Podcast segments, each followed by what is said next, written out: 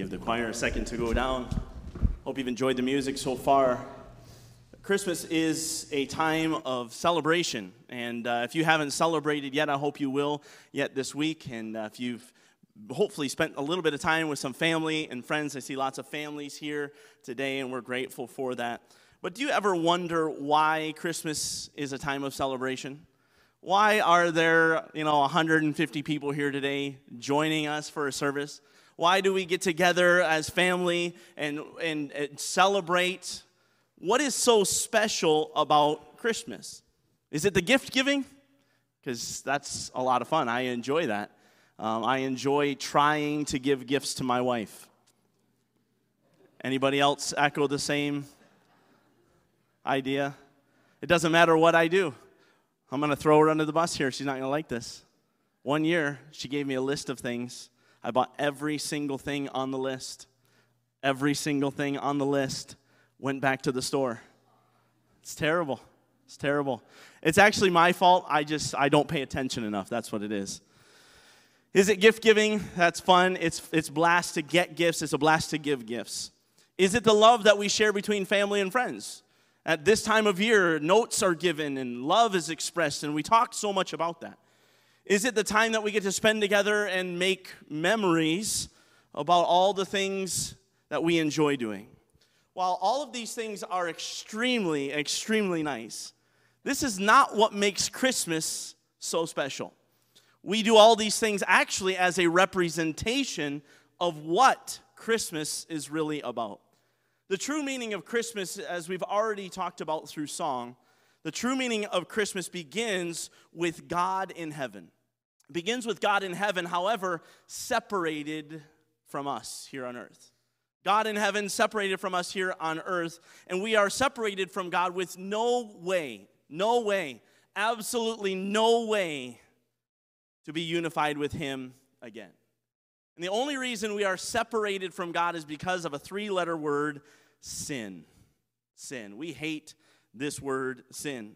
The Bible tells us that every single one of us are sinners. All of us, all humankind is sinners. If I've ever told a lie, guess what? I'm a sinner. If I've ever had a deceitful thought, guess what? I'm a sinner. If I've ever had a selfish thought, which most of us have, every baby does. We're in the process of working through a 4-month-old. And every 2 hours in the middle of the night, guess what? That baby is as selfish as they come. He wakes up and he does not work into a cry. He's like his father. He's very loud immediately. And he just screams.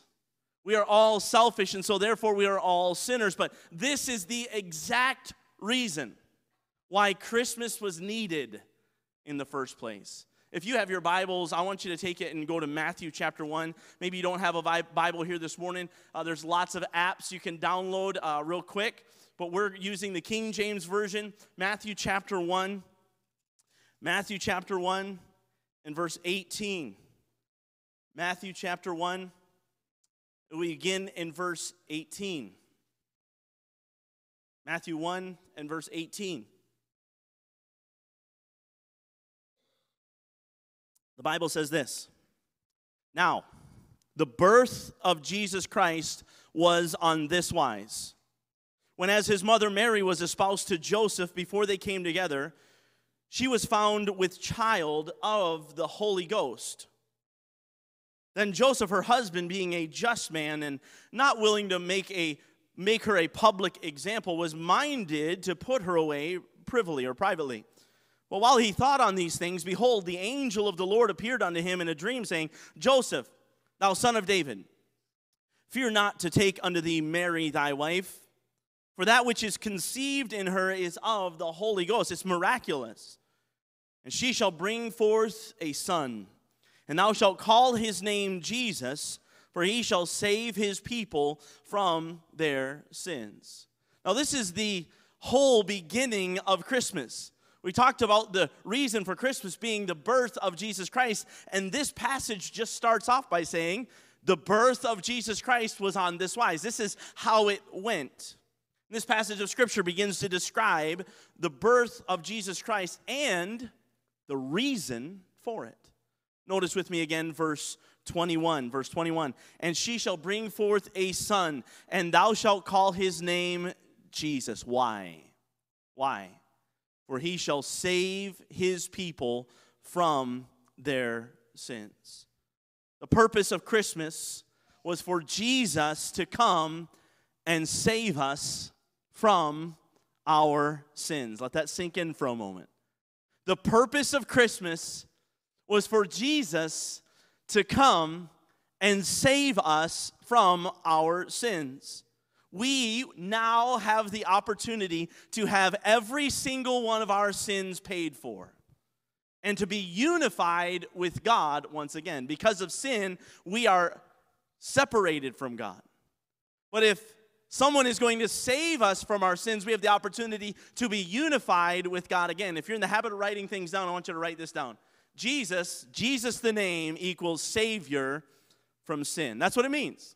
That's what Jesus' name means. Jesus' name means Savior. And in this particular moment, his name means Savior from sin.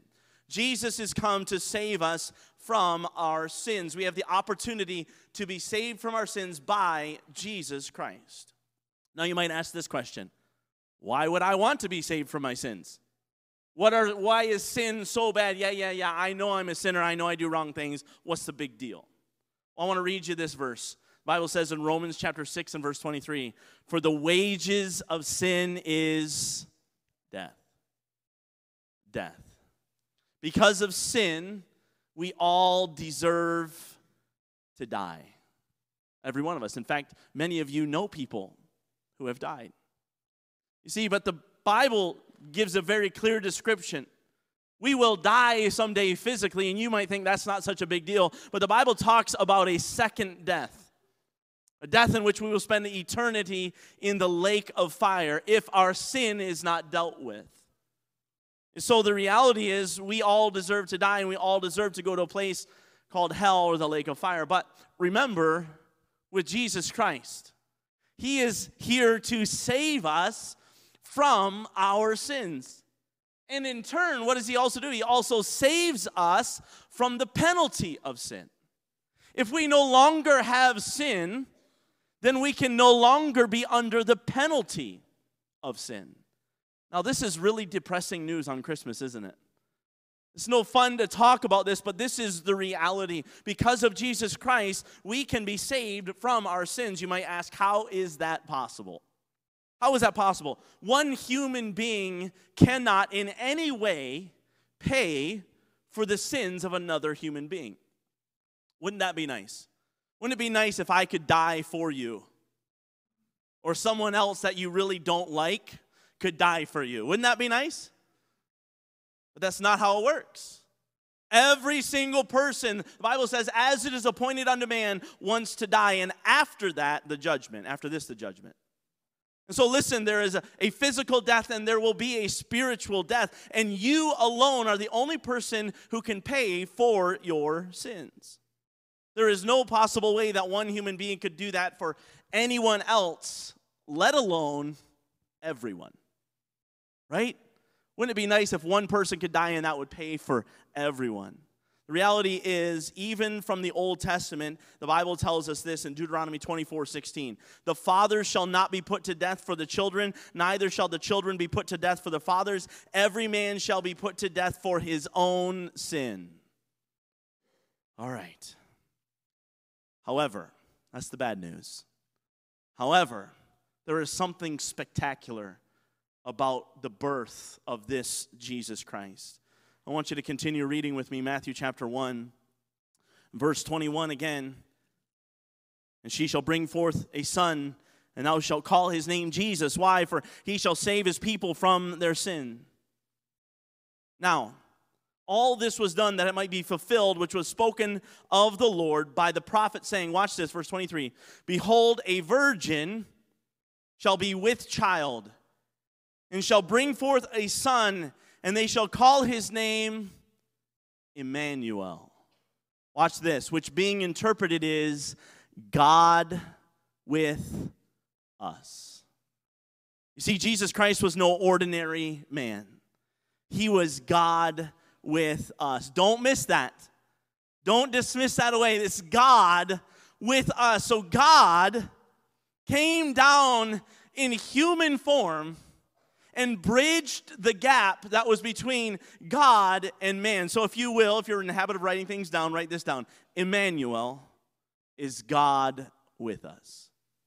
Is God with us? So this same Jesus who will save his people from their sin is actually God with us.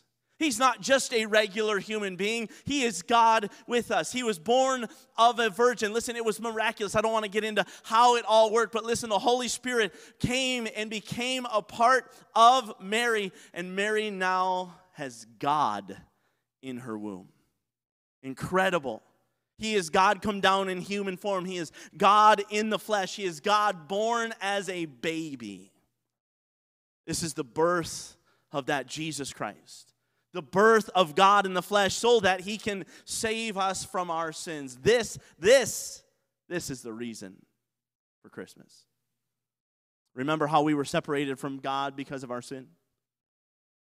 And our sin's penalty is death. I want to read you that same verse again, but there's more to it. Romans 6:23. For the wages of sin is death, but the gift of God is what?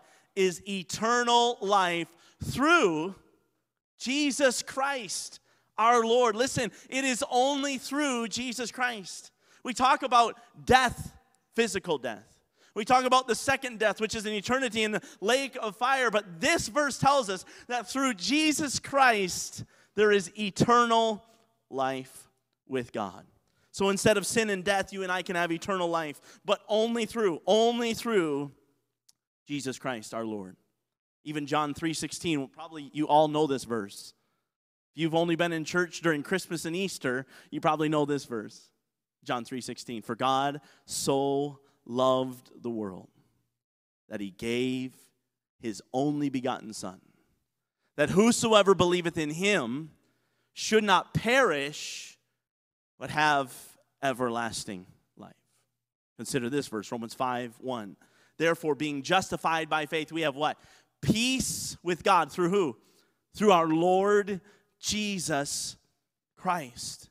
Because of the love of God for you and I, God gave the greatest gift anyone could ever given, his only Son. The gift that was his only Son would die for us. He would take the penalty for us so that we can now be restored in our relationship with God. We can have life, and the Bible tells us life more abundantly. We can have eternal life. Christmas is about life. It truly is. It's about life. John 14:6, Jesus saith unto him, I am the way, the truth, and the life. No man cometh unto the Father but by me. There's only one way to make it to heaven. There's only one way to make it to God. There's only one way to be restored back to God, and that is through Jesus Christ. Jesus is the life. Jesus is the gift. Jesus is the reason for Christmas. In fact, Jesus Christ is in the name Christmas.